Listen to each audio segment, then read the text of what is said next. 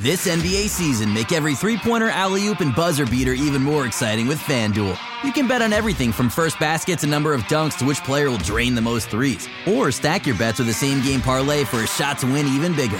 It's quick, easy, and you'll get your winnings fast. So download the app today and see why we're North America's number one sportsbook. Make every moment more with FanDuel. 19 plus and physically located in Ontario. Gambling problem? Call 1 531 2600 or visit connexontario.ca.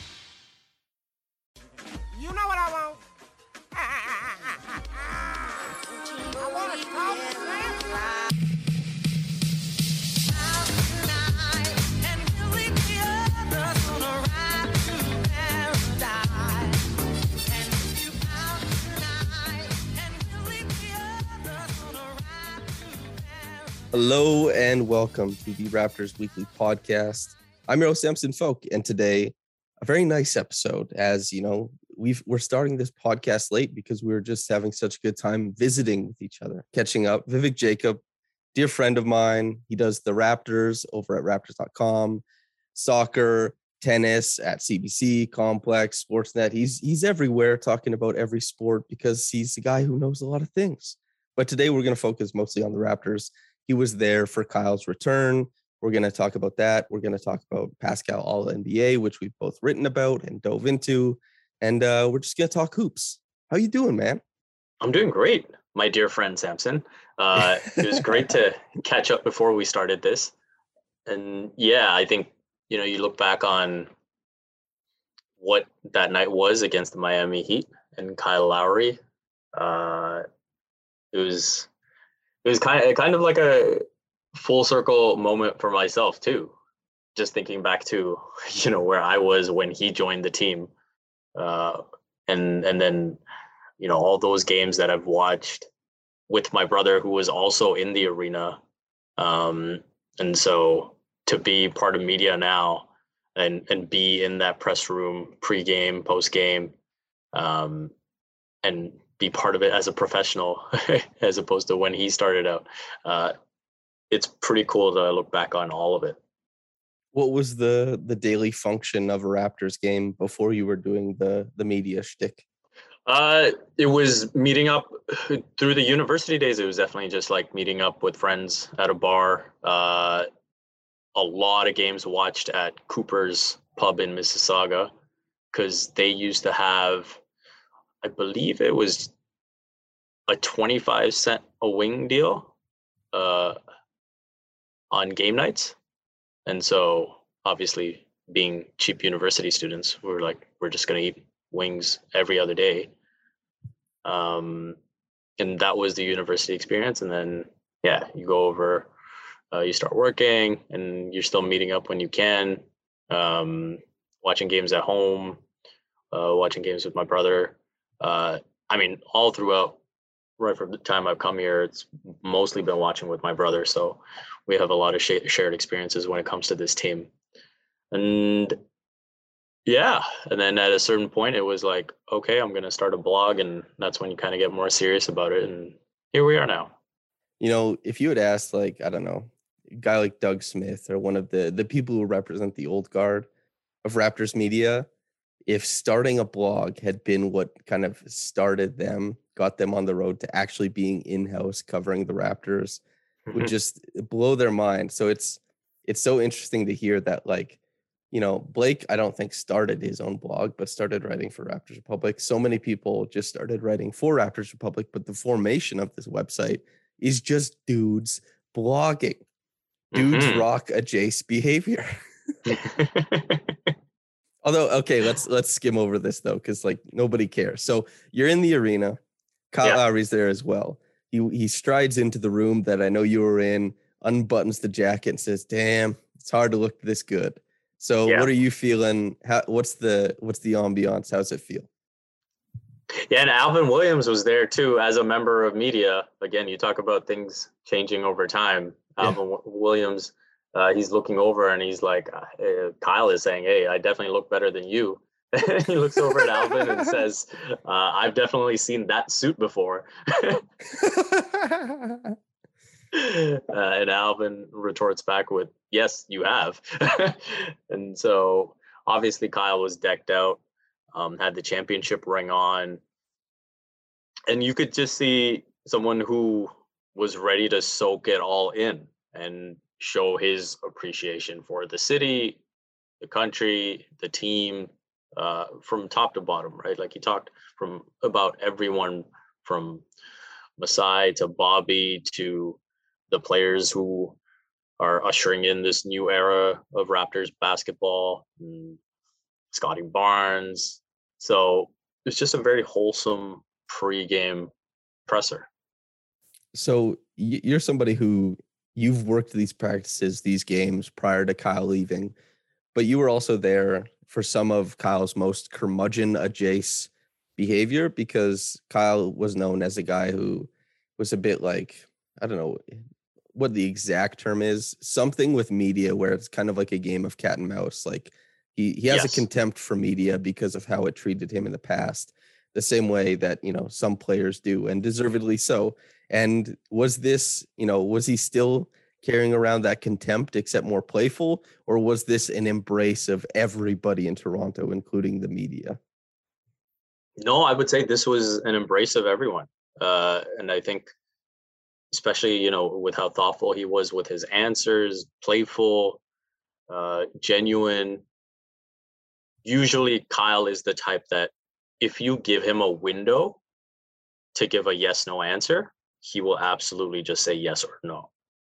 And and in some ways he's just challenging you too right? It's like hey you gave me an out and i'm going to take it.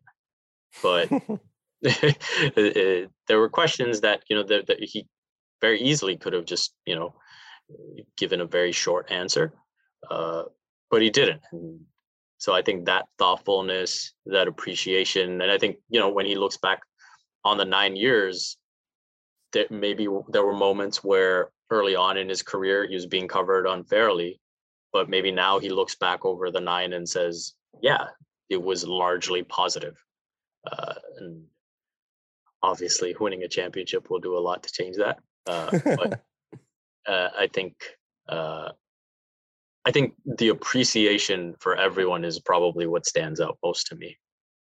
That that was kind of, you know, hearing colleagues in the media talk about it, reading about it over the years, and seeing it happen, and just taking context clues. That was kind of my my takeaway is that Kyle is a very situationally aware, and that mm-hmm.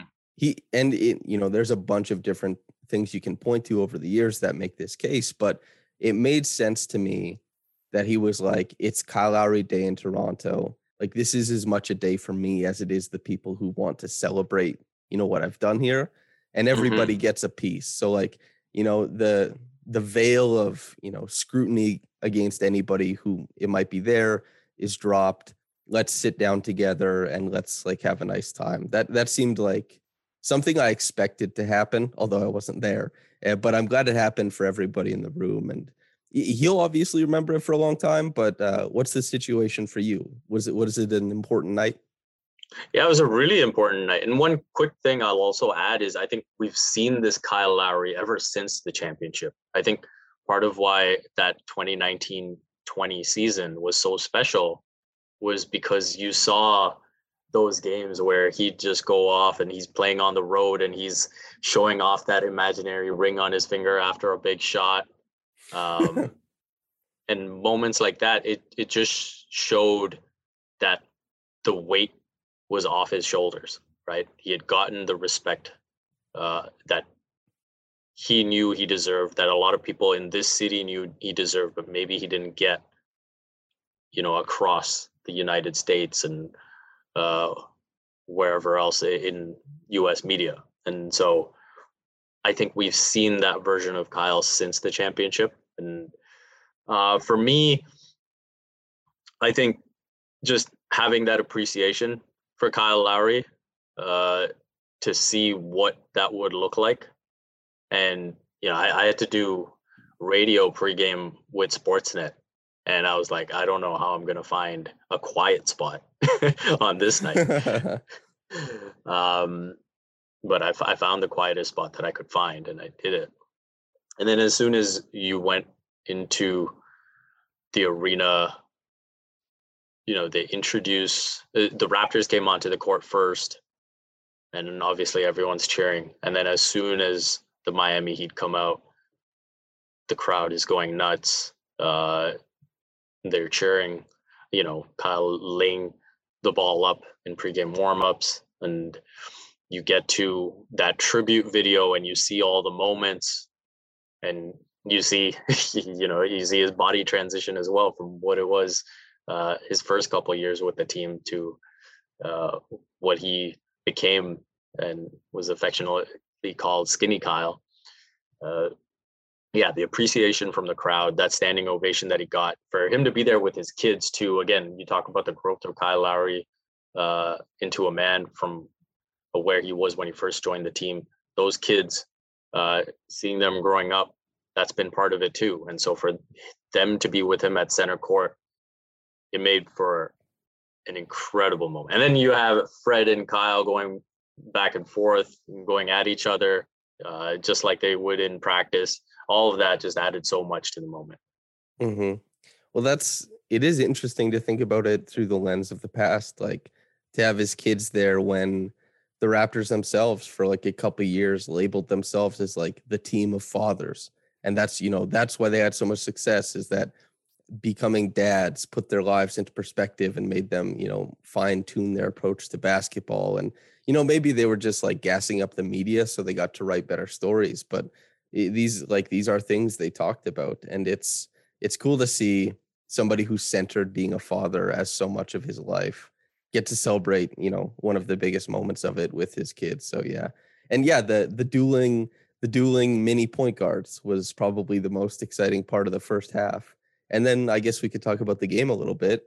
Kyle won and the Heat yep. won. And it was largely, you know, per my view, because of the dribble penetration of Tyler Herro and Kyle Lowry. Mm-hmm. Kyle's mm-hmm. uncanny ability to reset and rearrange driving and passing lanes that the teams think they have them covered. And then Kyle switches the lane himself and starts backtracking up the court in a half court possession and then swings the ball to a guy who nobody even thought that they needed to defend. And the Heat hit, I think, and 12 threes, 12 of 18 in the uh in the second half and the Raptors mm. lose. What what are your flashbulb moments from uh the actual gameplay? Yeah, I think you've hit the nail on the head there and you think about those moments where the Raptors look to trap and you know, it, it, it's not so many times that they were able to trap necessarily in the middle of the floor. And that's where Kyle is wise enough to say, hey, how far can I drag them out before making the pass and making whoever's helping have to scramble that much more. And and that's when you see that extra pass lead to the open man. Uh, the, I mean, the Raptors probably uh, could have had their defensive coverages better aligned, but those are the little things where in terms of gravity as a ball handler, where you can make the defense shift one way to where that recovery becomes that much more challenging. Um, I think that's probably the thing that stands out to me. Um, and that's just Kyle, you know, game within the game, knowing uh, what the Raptors are going to try to do um, and how he can best manipulate that. Two of the, actually, I'll say three. So uh, actually, we'll do this. So I'll I'll name some some a couple favorite things I had from the game last night, and I'll make sure I don't steal all of them, and then you can you can name some too. or actually, actually, you go first. Some favorite plays, let's say, and then I'll, I'll see if uh, if you take all of them, then uh, we'll see where I stand with picking some. But your favorite plays from last night. So one I will I will definitely take is uh, Fred driving into the paint and Kyle yeah. Lowry vertically contesting, but Fred making the shot anyway, and then having that wry smile for him and sort of join back and forth and saying, "Hey, I got you there." The uh the contrast of Fred's like calm, you know, like just good friend smile, like "Yeah, I got you," with yeah. Scottie flexing and screaming at the top of his lungs next to him is so funny and such a such a like a great encapsulation of the Raptors, like this steady Freddy thing, and then mm. just this, you know, at times I don't want to be offensive to Scottie, but like batshit rookie because Scottie is like doing. Scottie attempts to do things that you know many players won't attempt to do on the floor, and he expresses himself in a unique way as well. Um, the the collection of Pascal Siakam Euro steps to Mm. try like hell to avoid Kyle Lowry's looming charge. And Yes. he made two of them. One was towards the end of the game, it was an end one. The other one wasn't an end one, but Pascal is basically 45 degrees. He is leaned, you know, ass over tea kettle and just pushing basically with his elbow adjacent to the floor.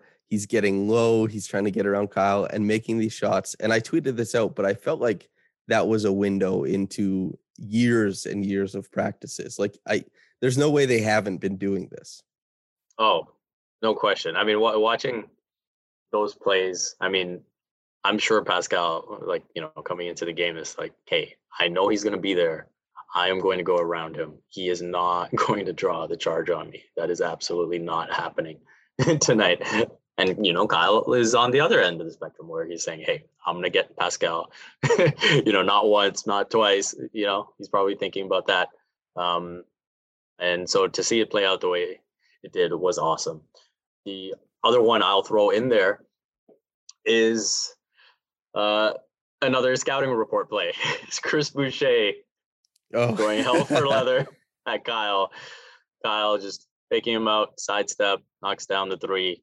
Um, just as soon as you saw Chris Boucher rushing out, you knew what was going to happen, and uh, of course, it did happen. Yep.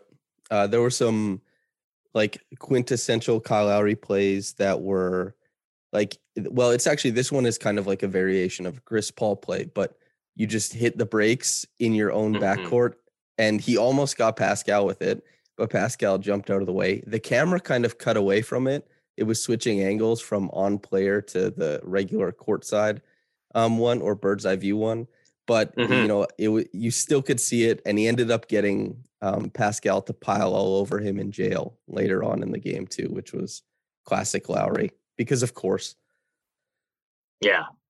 No. And you wanted to see all of it, right? I, I think there Mhm. were some people that, that were watching and like who are obviously diehard Raptors fans and saying, "Oh man, this is really annoying." Uh, but I, you know, from my side, it was like you wanted to see those things and see, you know, this Raptors team, at least the core pieces that should know about it better than anyone, how they would deal with it. And so um, I did think they, you know, big picture, I did think they dealt with all the emotion of the night pretty well because, you know, I know it's a long time to go back, but that home opener, obviously the, the first game at Scotiabank Arena in 600 days, they didn't handle that one very well.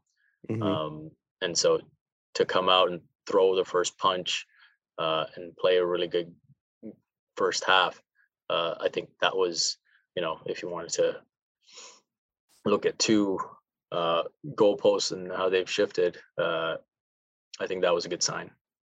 yeah they even they put an one an f word on the uh the broadcast because they went into um you you wouldn't have seen this because you're at the game but on the broadcast No. they the camera went into the raptors pregame huddle and you got the tail end of fred saying we don't care about anything that's happening over there. Like leave it leave it now. He said let's go get an effing win. But it like it came through so crystal, clear on the broadcast i was like oh you know obviously i don't care but Yeah. you know it's like oh some people will care about that which i thought Yeah. was funny but yeah they they definitely they steeled their minds and prepared them for this one Yeah, and that's nice to see. I mean, the theme of this season has been to see the growth of so many of these players within their own individual realm uh, get to a place that has this team looking pretty good heading into the postseason. Mhm. and so let's do let's do growth and looking pretty good and the intersection of those things for the raptors seems like pascal siakam. You and i both wrote pieces you for raptors.com me for raptors republic and Mhm. you know both will be linked by the way listener so just go to you know the article or just go to vivek's twitter page what you know whichever you prefer. You can go to the article or vivek's twitter page i don't care. But i'll tell you this much we both wrote about it and i think he now I talked about this with Sean Woodley on, you know, a separate podcast, but if they're moving around the forwards, the guards and centers, I don't really think Pascal has a very strong case. I just it's really tough to catch up to guys. But if they're sticking to the forwards or forwards thing and voters kind of recognize the way that it's gone before, then Pascal, I think, has in almost an ironclad case. And so operating under the assumption of, hey, votes are going to look similar to years past, what is the case you make for Pascal? I think first off, votes looking similar to years past is going to play out because I saw that the way the voting is going to work is your the position in which you garner the most votes is the position in which you will be applied to the ballot. Mm-hmm. So so it's going to be very difficult for voters as much as they might want Jokic and Embiid to be on the first team to actually have it pan out unless they go to an extreme level of colluding uh, to make sure that happens. And I, obviously, I don't see that being the case, uh, seeing how they have pretty busy jobs. Um, so I do think we're going to end up, you know, with uh, Jokic and Embiid, uh, one on the first team, the other on the second team, because they probably won't get, you know, the most votes uh, at the forward spot, and so they'll both be centers. Um,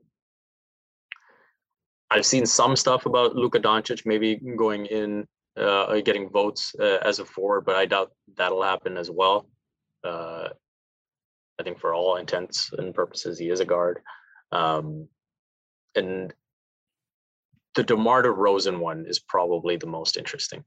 Yeah. Because I know that he was uh, listed as a guard for the All Star game, but I don't think people view him that way. And and so I think that's one where he could potentially get more votes as a forward than a guard. So that's potentially something that would impact Siakam. Uh, but beyond that, you know, a lot uh, towards the end of my piece, I kind of made the case for why Pascal Siakam has had uh, a better season than Jimmy Butler. Mm-hmm. Um, mm-hmm. And so that's where I looked at what Pascal has been at for pretty much since pretty much December. And he's been, in my eyes, growing into an elite playmaker. His scoring has been extremely good since the All Star break. It's been very good before that. Um, and then I touched on things like the spacing on offer for him versus the spacing on offer uh, for Jimmy Butler with the Miami Heat. Um, and then and and one thing that I found interesting as I was looking at those two players was uh, the mid-range game, and the fact that Pascal Siakam has had a better mid-range game on offer this season than Jimmy Butler was another thing that stood out to me because they're both very good around the basket. Mm-hmm. Well, it's um, it brings to the idea of what your team necessitates of you, and how you succeed in roles that aren't your ideal situation, but the ideal situation for your team. And that's probably been the most interesting thing about Siakam this season is that he's taken a role that isn't ideal for his play style and he started to thrive within it because he there's a year now, well, actually much longer than a year between the last time he was selected, the last season where he was selected for All NBA, and his game looks significantly different in the places he's getting on the floor. How much of it is dependent on his own creation, and you know the teammates around him. Like the Raptors went from being Morey ball to now they are almost the inverse of it. The Raptors, as far as the type of live dribble shots they took, where they took shots from on the floor, led by Kyle Lowry, three pointers and layups. And with a burgeoning three pointer game, Pascal, and obviously layups getting to the rim, that fits so well. But now the Raptors slow the game down so much, they don't get that many easy baskets. And if they do, you know, typically Pascal's the guy passing people into those. And so mm-hmm. he is surviving on a diet of only difficult baskets and he's basically giving you you know i think he's approaching 57% true shooting which is that's absurd for the type of shots he's forced to take all the time and the mm-hmm. attention mm-hmm. you know you you framed the conversation in your piece around like spacing and the type of shooting that surrounds him. And there are some proprietary stats that will go into boiling down those those stats into kind of like a number. How much spacing does a person usually work with? How much gravity do they do they have themselves? And pascal works with hardly any spacing and has an immense amount of gravity himself. So he is the straw that stirs the drink for the raptors. And he's doing so in a way that's completely alien because you know he's being forced into positions that have never been his go-to at the nba level and he's yeah. still succeeding so even outside of just trying to get that all NBA spot, and the, the case you make for beating Butler at his own game, being better than Butler from mid range is such an easy way to frame the conversation because that is Butler's whole thing is the mid range playmaking and Pascal even, you know, emulating some value close to that really makes it a huge win for him. In in addition to however many minutes he's played, way more. And because he hasn't missed a game since December 28th, and he's played almost 200 more minutes than second place in that span. It's just this season for him, starting out slow and not even in a way that was his fault, having the trade rumors in the offseason, having some of the fan base say that, you know, because the Raptors had a five game winning streak against like Indiana and Washington early on the season, that the team that the team was better without him. Just such a strange twilight zone uh, type of place to exist and live for Pascal Siakam. And it's a good mm-hmm. thing he doesn't pay much attention to the like media and you know what fans say. But to come out of it progressing as a player at this rate, I don't even think it's, you know, there's an exciting conversation to say he'll be all NBA. But even past that is to say the progression that everybody thought was kind of capped is not even close to being so. Yeah. And I think this kind of goes back to the other part of my piece where I think ever since 2020 March, we've let what's amounted to about what was it 71 games ish yeah. Uh sort of dictate the narrative on Pascal Siakam. And I think when you weigh the body of work, when you see the ascension of Pascal Siakam up to that point, I think that was really unfair. I think, you know, the appreciating the nuance of, hey, this was a guy who got stuck in his condo, tried to get out, tried to get a visa to the United States and couldn't, and wanted to do everything within his control to play basketball and be ready um, didn't have those things, and I think that largely contributed to the struggles that we saw in the bubble. Um, and then I think a, a, lot of the team failures were attributed to him in Tampa as well, where there was individual growth with the playmaking, but um, if it wasn't translating to wins, uh, those clutch moments where you know, the ball's going in and out um, on those finishes around the basket, those create these like visceral memories where you're thinking, oh, this guy is just not the same guy anymore. And I think now with the return to normalcy, uh, we get to see that uh, he's not. He's actually even better.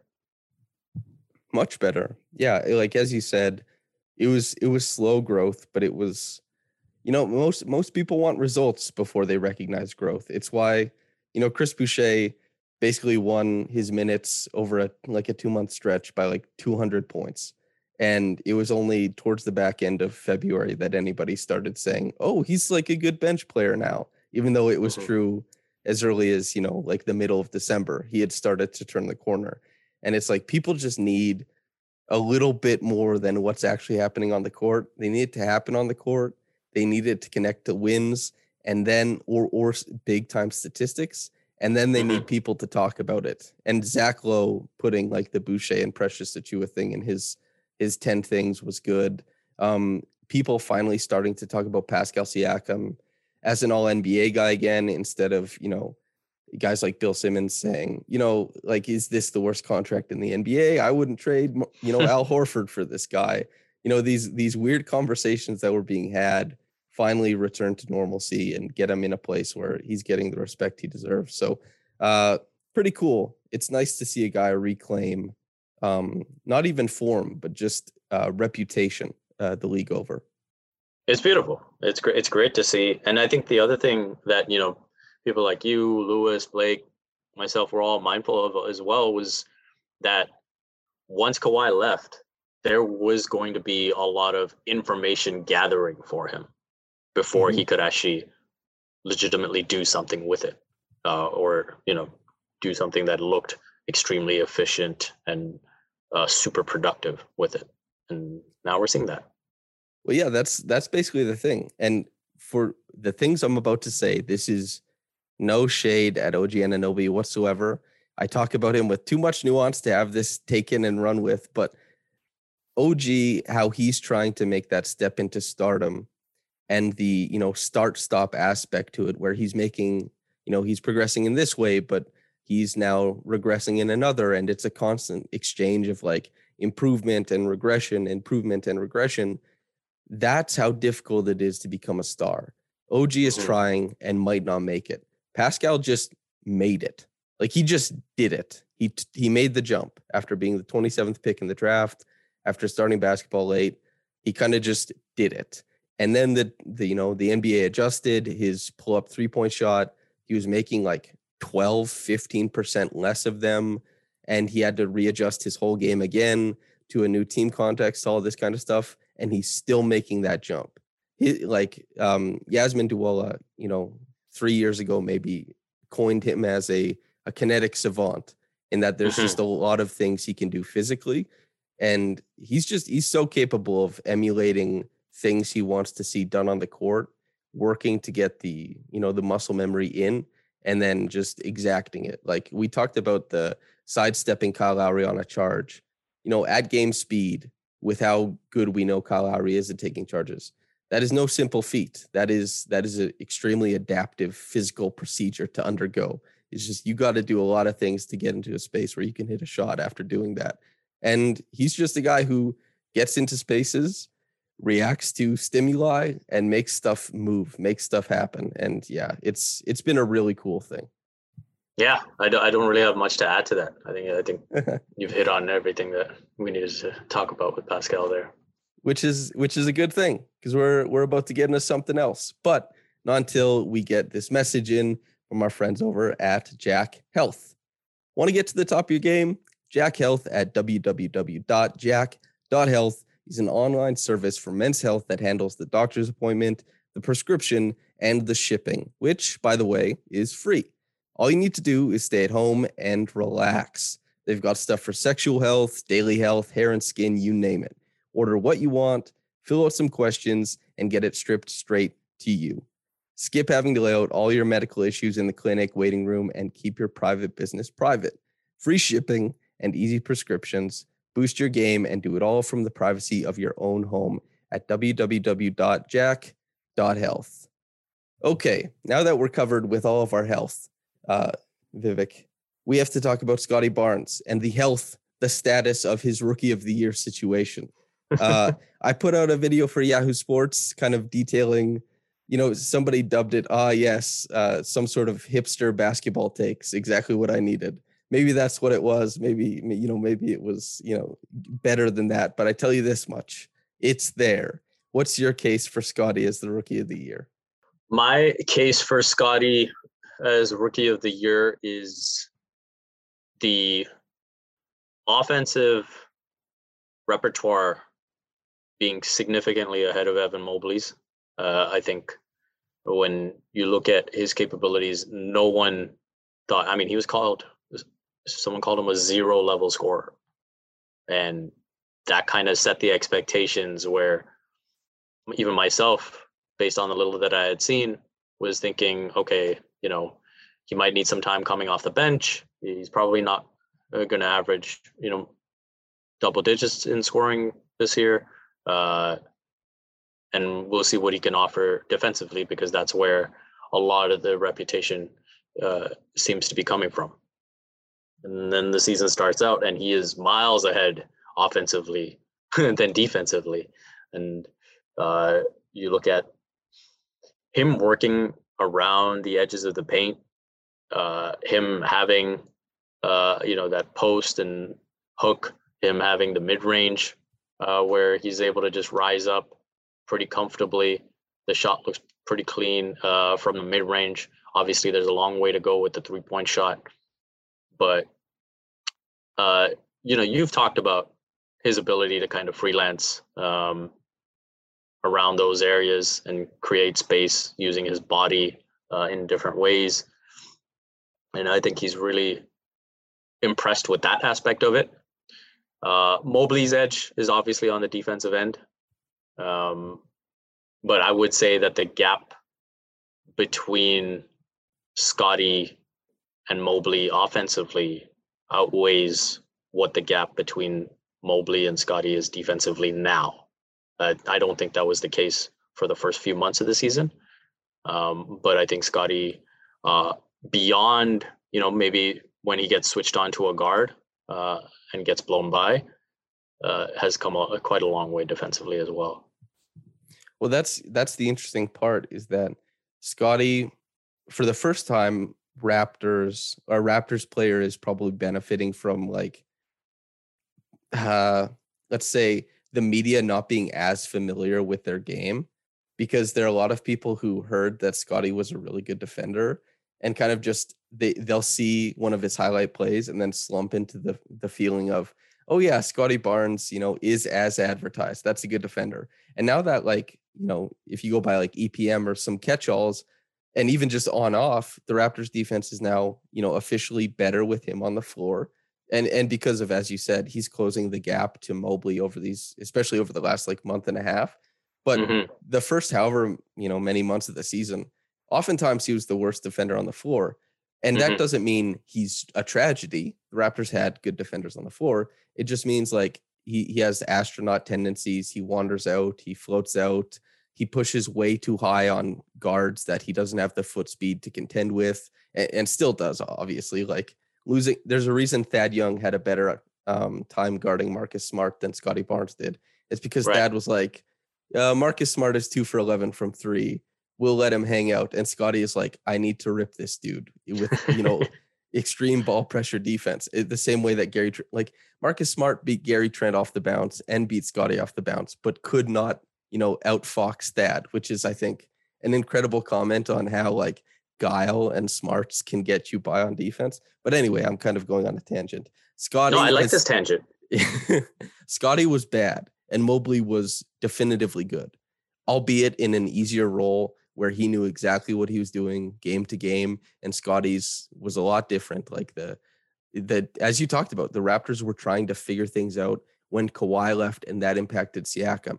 Now the Raptors defensively are trying to figure things out after Kyle left and that's affecting everybody but also Scottie like they're it's all about data. They're trying to figure out you know what works what type of things can we throw at other teams these schemes and uh, you know Scottie is in the middle of that, and sometimes he's the like the head of the snake in this regard. So he's had a harder job on both ends of the floor, mm-hmm. but Mobley has just outpaced him. But as you said, offensively, uh, Scottie, and this is also like if people pay attention to the context, what what is Scottie's job in an off like in a, a regular game, and what is Mobley's job in a regular game?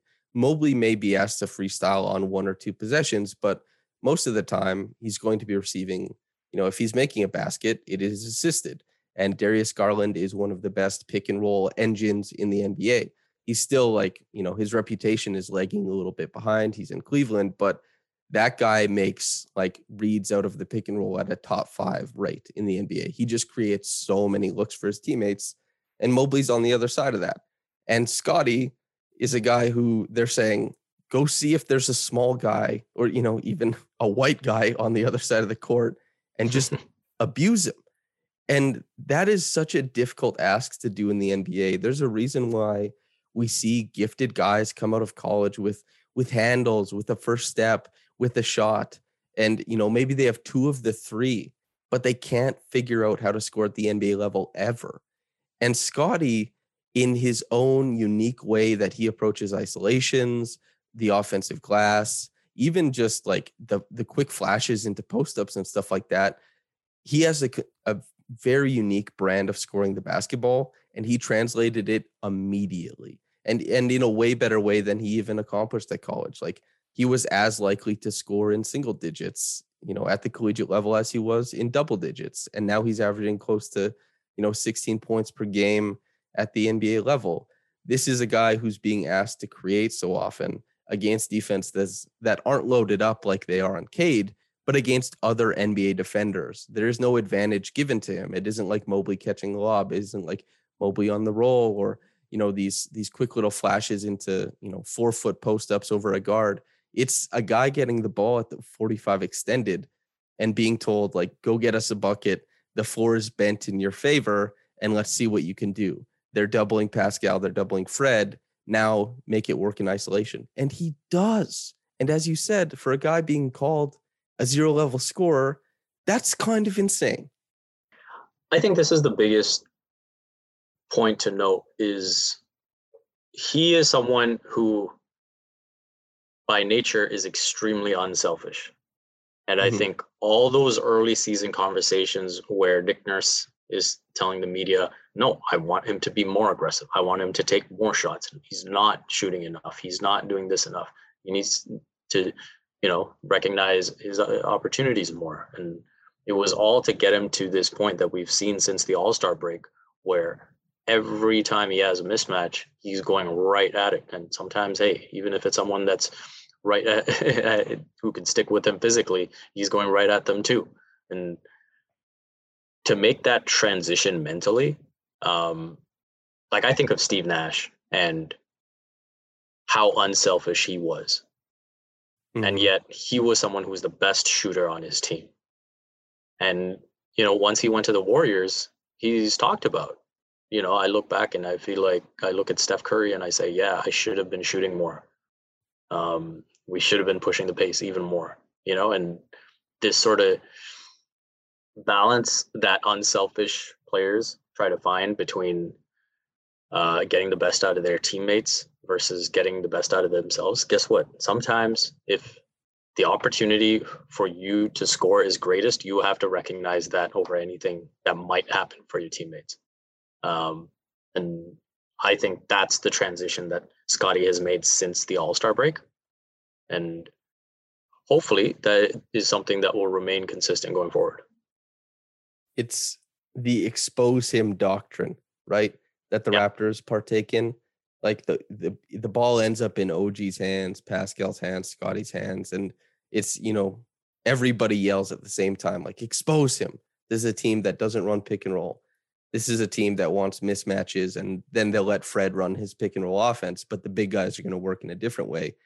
And Scottie's ability to help them tilt the floor by leveraging his own scoring ability is yeah, as you said, it shouldn't be taken for granted. This is a unique thing.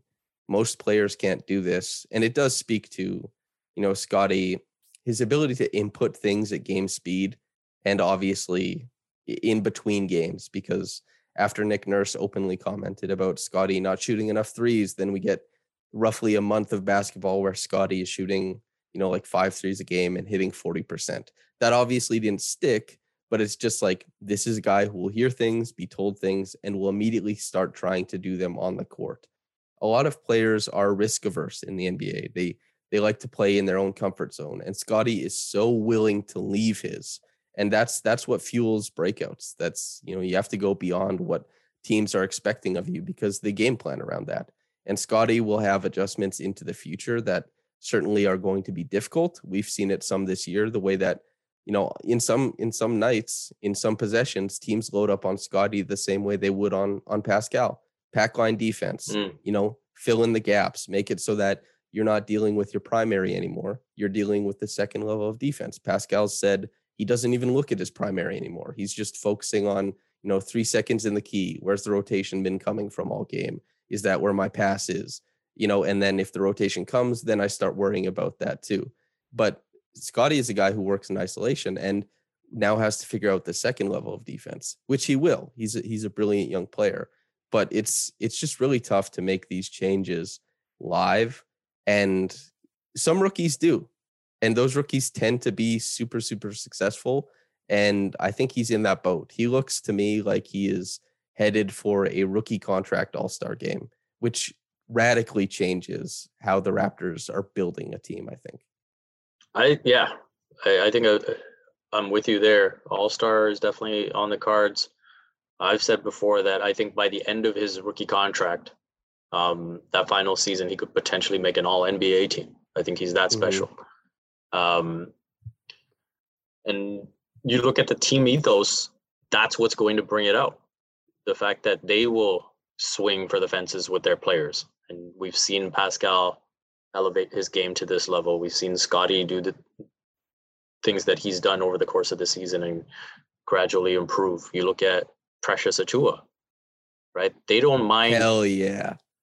going through the growing pains because they look at what the ceiling can be and for them it's worth it to swing for that and heck i'll, go to even justin champagnie in the g league now taking 10 threes a game mm-hmm. like that is going to get him to a level that can potentially make him a meaningful part of the roster with the big club and Champ- champagnie's going to be there like he's yeah. he's it's so easy to tell with him yeah and but these are the things, right? Like you have to be willing to take those struggles. You go back to Pascal that season uh, with the bench mob where he's missed what 25 three pointers in a row, and everyone's saying, "Why is this guy shooting threes?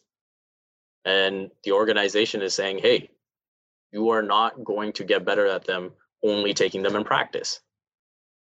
You you have to be willing to expose yourself. You have to be willing to take everything that comes with it and then you know once you build up that aptitude both mentally and physically that this is just a part of your game that's when the results will start to come yeah I, I wonder if there's ever been like a thesis paper written on the value of a regular rep versus a game rep and and you mm. know like the that i feel like that's impossible to figure out but yeah. well, to put a number on you just say like oh yeah the game rep is more important and then uh, an essentialist could be like well actually it's the exact same for the body but then how does the body connect to the mind? Like what happens in the he- in the brain ends up in the fingers something like that.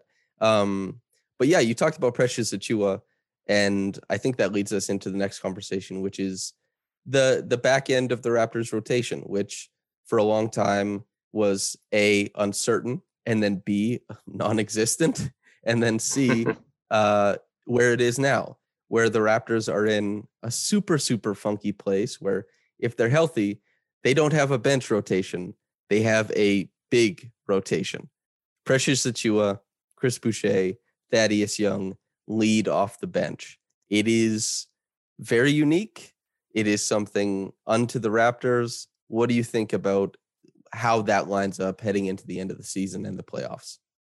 I've been thinking a lot about this and just comparing it to different teams that play tight rotations in the playoffs. Um, and I think ultimately, you know, a lot of people subscribe to the idea that depth doesn't matter as much in the postseason because you play these tight rotations. And for me, I kind of look at it differently where I say the depth matters um, because it gives you different options for that tight rotation in the postseason. There's a series where Thad Young might look better on the court than Chris Boucher. There's a series where it'll be the opposite. There'll be um, another series where who knows there might be, you know, a, a bit of a place for Armoni Brooks, and we'll see how those things plays out. Uh, but I think that's how I view it more, where especially with a coach like Nick Nurse, who likes to do different things uh, and throw different things at opponents. I think having different types of depth contribute to the rotations that you can play in any given series and then give you the best chance to win. Mm-hmm. And uh, well, Khem Birch, how does he fit in there for you? I think it's been a tough season for Khem. I think when you look at just the ups and downs, throughout the year, not being able to start out the season, um, which is pretty much the starting point of Precious getting his opportunities. Uh, funny how that works out, but I think he's someone that can contribute. Um, I don't want to say a pinch; that's probably too light, but I think there's very specific scenarios where you would use him. Obviously, you can think of, um, you know, a Boston series even without uh, Robert Williams. I think there's matchups there with uh, Daniel Theis, Al Horford, where he would fit in. Um, obviously, he didn't have a good go of it uh, against Miami last night. That wasn't very effective. Uh, so I think there's certain scenarios where he can help. Um, that short roll game uh, can be important with Fred VanVleet, but uh, if he's not able to consistently make that little floater that he likes to go to, uh, if he's not able to make the reads quick enough, then that's where, unless a Precious or a Boucher uh, or that are really struggling, it's hard to see him getting too many opportunities down the stretch. This is kind of where I've been at with it too. Is you look at well, he hasn't scored in three games, by the way, and that's like a I don't know. It's not that many minutes. It's like 20 minutes of game time, but still, um, you're waiting for a guy, as you said, like that short roll game. You run actions on offense to dictate you know, a response from the defense and hopefully to compromise their defensive position. And with Khem not threatening from the middle of the floor, the short roll passing, which is definitely better than average for the center position, but it's also short roll passing that basically only extends to the outside of the court. He does not play make middle middle. He play makes mm-hmm. middle out. And if the team facing them, like you know Boston, or well, he didn't play against Boston, but Minnesota when they played Orlando and Miami, if these teams aren't willing to rotate over to him and are just going to leave like, okay, shoot over our big who's in drop, he's just not. Those are just zero possessions for the Raptors. Like that's just time yeah. off the shot clock, and it creates a reset. And you know, we've seen, you know, it happened last night too. Is like, you know, he takes that corner three and you wonder, wow, how would that possession look if it was Boucher or or Precious or even Thad? You know, all these different opportunities that could come about, and that's where you wonder: is it too easy to adjust for Khem? He he plays pretty mistake free, but there's just no punch, and you kind of have to you. Well, they'll they'll decide obviously what that looks like in the playoffs, and you know the fin- the finishing touch on the season, but we'll see. And that's where you know Precious Achiuwa, I think, comes into it, where he is definitely not mistake free, but he gives you a very, very good baseline defensively just because his talent for changing shots at the rim. And, you know, as we saw, especially in the first half against Miami, really rapid um, low man rotations to kind of move guys further along to make them cycle the ball away from a shot at the bucket. He also gives you a lot of maybe not randomness, but versatility offensively in what he's able to provide. And I'm I'm curious what you think about his offensive game currently, and and feel free to comment on his defense as well. But his offensive game in the light of is the off the dribble stuff good in a playoff game, or is it only like is it only palatable currently because he's also making just a a huge amount of threes? I think the threes are crucial to anything else he tries to do. Uh, that confidence he has, uh, letting it rip, uh, is incredible to see. Um, but I think you hit the nail on the head there when you spoke about Khem and you know needing that that punch. Uh, and I think Precious that three ball is what gives him that punch, right? And those attack opportunities that come on poor closeouts or you know falling for a pump fake, whatever it might be. Uh, I think that's where the rest of the, his game can evolve. Um, and obviously, there's a long way to go with his finishing around the basket. But if that three ball, which no one would have suspected, becomes what gives him that punch, I think that's where in the playoffs that those dribble opportunities will come um, because at a certain point you're just going to have to respect it. it. It seems to me that well, see, I'm like it's a foregone conclusion that in the first round, Precious is going to give you 20 plus points in one game. Like he's going to yes. hit three threes. He's going to he's going to attack closeouts, and that like that's another thing too, right? Is against the Celtics when the Raptors in that playoff series went small, OG being the screener, getting the ball on the roll, and making these progressive reads against the moving defense, or being able to go all the way to the rim was a huge deal. And Precious, as we saw in that game against, especially like Philly, getting a closeout from a guy like Tyrese Maxey, giving that little pump and then that slick drop dribble into the lane, getting to like eight feet and hitting a floater, that is pretty rare. Not not for a guy his size. A lot of six nine guys do it, but a lot of guys who are six nine who can also defend the rim on the other end, who also are extremely heavily correlated with rebounding more of their defensive possessions, and a guy who will also grab you a bunch of extra possessions on the offensive glass there's just a really unique mix of skills going on with Precious. And if they hit all at the right time, that's when, like, if Precious plays a really good series, the Raptors have a chance to beat, I don't know about anybody in the first round, but they have a chance to beat a lot of teams in the first round because good Precious is like, just it, tips the scale so far one way because you don't have to live with like what the Raptors are doing at the start of the season, which was oh yeah, the offense is significantly better with Khem on the floor because he just makes simple reads and Precious doesn't know how to move yet. And then the defense was significantly better with Precious, and he had to choose, okay, are we going offense or defense? He allows you to just choose both. And I find that fascinating to see if it that'll be the outcome, you know?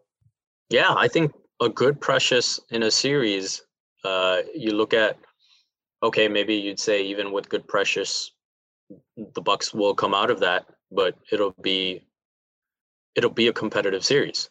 Um, good Precious going up against the Miami Heat. I think, you know, you probably swing towards Miami in six or seven. But I think good Precious against Boston now without Robert Williams would be really interesting to see. Um, you look at them against Philadelphia, I think that's where Precious could be a huge swing, right? He's, when man. when you look at uh, how that matchup played out when the Raptors went and beat them on the road, and how important Precious was in that game, that's something that you see if he's good, you know, five out of say seven games in that series,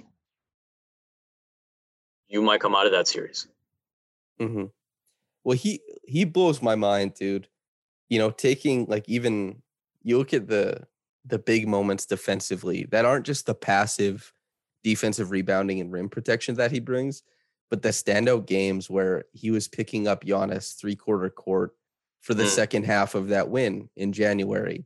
He guarded Embiid as like the primary defender for much of their win against the 76ers, but he closed out the game guarding James Harden and he he also has like standout performances against Luka Doncic, and this is a he's a very unique defender. I in a playoff series, I struggle to even think of all the different uh, situations they'll try and use him in because he's well, even when they played the Lakers, LeBron did not take anything but a fadeaway on Precious Achiuwa.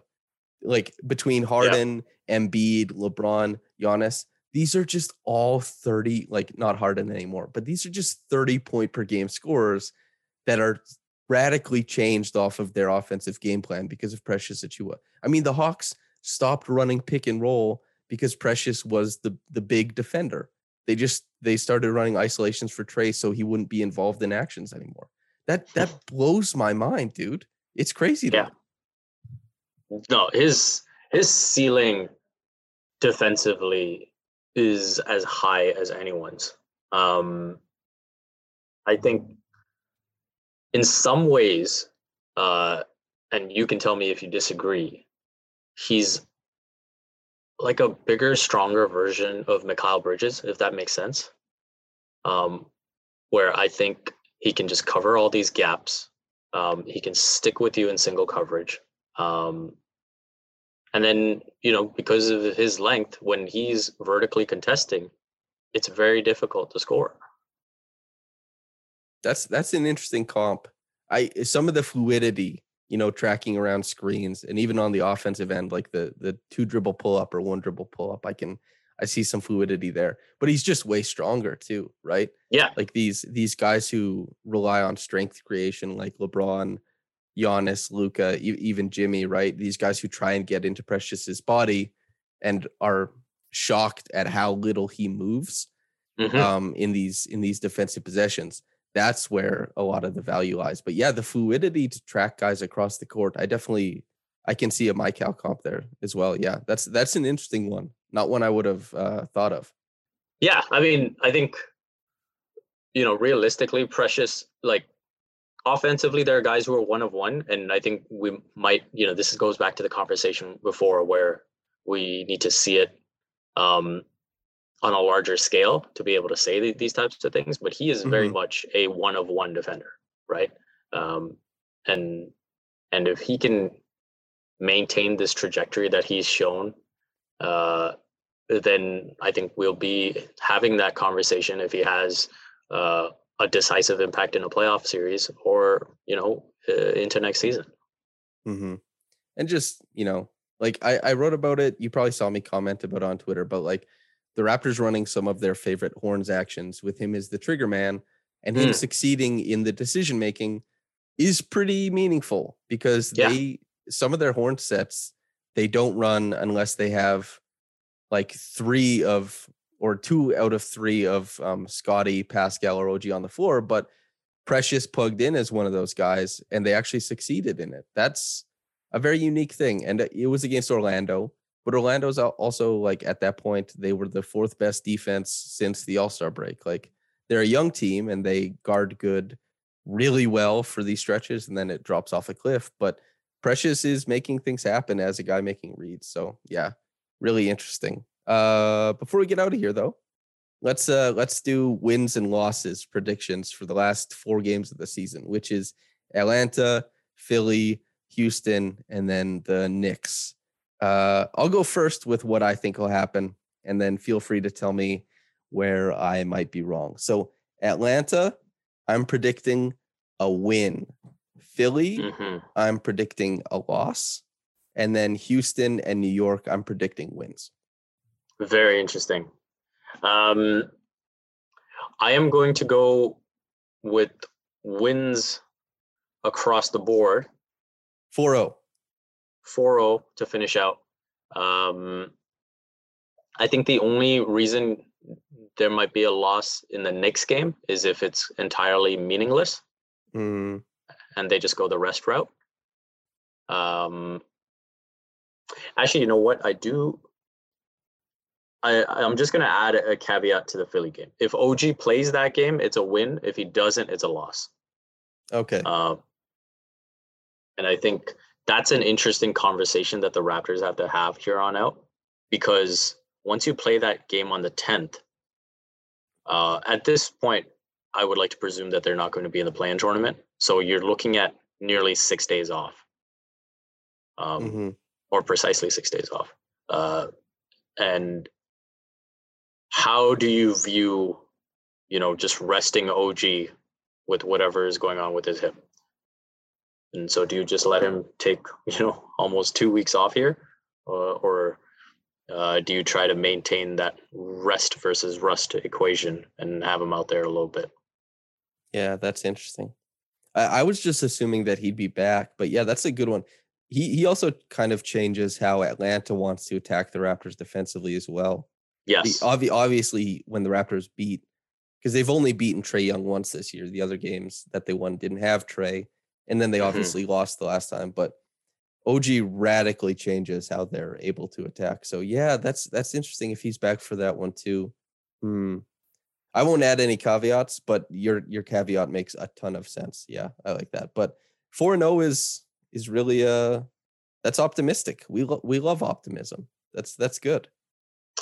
I mean, they've kind of swung my perception of them, right? As opposed to coming into the season thinking they'd be around a 500 team, they'd for sure be in the play in tournament. I think the team we've seen since December 31st is just drastically different. And I do think that as with most Raptors teams, they're not getting the respect that they deserve, partially because they're extremely young. And so it's hard to anticipate these things, right? Uh, mm-hmm. And there's uh, that prove them mentality where, oh, okay, well, they haven't done it in the playoffs yet. Are they this good yet? But you look back uh, since December 31st, I believe the Raptors are 32 and 16. And the Miami Heat are also 32 and 16, or they're virtually identical. And so you look at the way one team is perceived versus the other. Um, you look at the big wins uh, that the Raptors have had over extremely good opponents. You kind of wonder, hey, why aren't they part of bigger conversations? Yeah, they're I guess what are they 25 and 17 now versus the like uh was it I, I can't remember. Like plus 500 the, teams, you mean? Yeah, yeah, yeah. Something like so, that. So on the season now versus teams 500 and above, they are 24 and 22. Hmm. What's per the ESPN? I'm trying to find. There was a. It was like versus top four teams in the conference or something like that. Do you remember a stat like right. that floating around? Yeah, that was extremely high for the Raptors, right? Yeah, um, I thought they were 24 and 17 and then they beat Philly and but they've lost a couple. So yeah, something around there. Right. Well, I mean, if it was just the top four teams, it wouldn't be that many games, right? It'd be a lot yeah. less than that. Um, what kind so of stats am I looking at, dude? I'm I'm in the deep end over here. so ESPN has like if you just go to the expanded uh version of their standings. Yeah, yeah. Walk me through it. Uh, so yeah, are you at the NBA standings page? No, you're just you're you're giving me a, a tour. Okay. Yeah. So when you go to the NBA standings page, uh, usually you're just at the regular stuff that you see, home, road, all of that. Uh, but then there's a tab right beside the standings that says expanded. And so when you click there, that's when you can see uh, the record versus teams that are 500 or better. And so that's where the Raptors are 24 and 22. And so that that's the other thing too is like this can change over time where if depending on there's a team that's sort of flirting with that 500 mark um, and you know atlanta for example is a team that for a long time this season was below 500 and the raptors having a losing record against them didn't matter and then now they go above 500 and it does right so oh that's totally what it was yeah okay I so little you. things like that can make a difference i got you you've you've put my mind at ease now, now the statistics that I was citing, it, eh, albeit still wrong, I, I can see where I erred. Thank, thank you for that. oh, no problem. No problem. Happy to help. yes, yes, very helpful. Uh, before we get out of here, is there any parting shots you want to give to the listeners? No, just uh, you know, uh, you can check out my work as usual at raptors.com at CBC Sports. Uh, you can follow me on Twitter at Vivek M. Jacob. And besides that, Samson, thank you for having me on. Always enjoy these basketball chats with you um, and the personal chats we have before we, we start the recording. Uh, I wish you the best uh, coming down the stretch here. Hopefully, it'll be a fun time for all of us. Thanks, man. That's uh, that's kind of what I try and be a cool guy so I can pull better guests than usual. You know, like they're like, oh yeah, you know yeah, I, I'm gonna go talk on this podcast, but also the appeal of you know chatting with Sam. Just you know, besides that, it, I'm trying to be that guy so I can. You know, there's always those like journalists who have that extra cachet because they're just cool as hell. I'm trying mm. to be that guy. You know. Okay.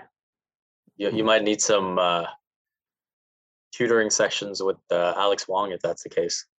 He's he's got the cachet. He's, he's, he's probably cool at the top of the food chain when it comes to that. Oh, cool guy, Alex. I gotta say, yeah, I, I did I did feel that. You know, we we did a podcast in February, and yeah, got major cool guy vibes from him, which I hadn't talked to him. Well, actually, you were there when uh, I got to meet him for the first time. Actually, yeah, cool guy, Alex. Uh, big shout out for our guy Alex uh, yeah. on the show. But yeah, Vivek, thank you so much for coming on, man. Thanks so much for having me, Samson. Always a blast. It was a it was a real pleasure. Okay, listener. Uh, thanks for tuning in. Hope you enjoyed it. Uh, whether you got into this in the morning or at night, Have a blessed day and goodbye.